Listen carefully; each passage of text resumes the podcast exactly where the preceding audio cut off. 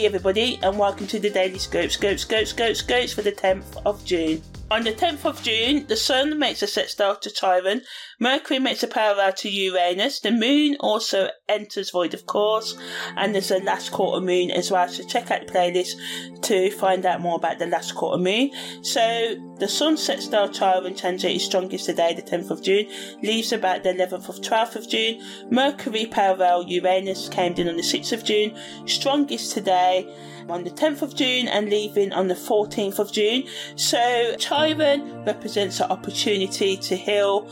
old wounds and connect with our inner wisdom because Chiron is known as the wounded healer and the sun sextile Chiron transit can help you learn from past experiences and use whatever happens right now to empower yourself and others.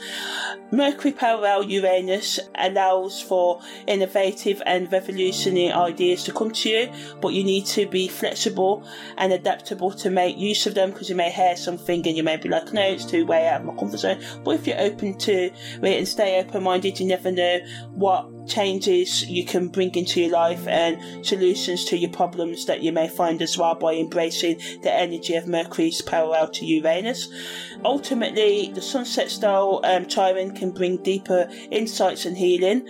which we can use to confront uncomfortable emotions and face pain from our past. Mercury's parallel to Uranus can bring new and excited ideas and opportunities, but we may feel overwhelmed and find it challenging to adapt to these changes. To make the most of these transits, we need to be more open minded and embrace growth and change, and to heal any emotional wounds and let go of any negative thoughts and behaviours, or continue the work to do so, or start the work to do so, because not everything will change at once, and to let go of things and beliefs that are holding us back as well. And doing this can help us break out of our comfort zone, and you know, who knows where these energies may take us. So, you know, it's best to stay open minded, flexible, and adaptable during these transits and take risks. And remember that the only thing certain in life is change, but it's how we respond to change that makes the difference.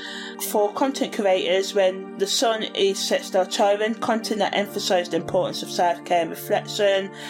is really good to produce, or content that focuses on self healing or going to therapy or tips of self improvement and how people can gain a better understanding of their inner selves and work through their fears and insecurities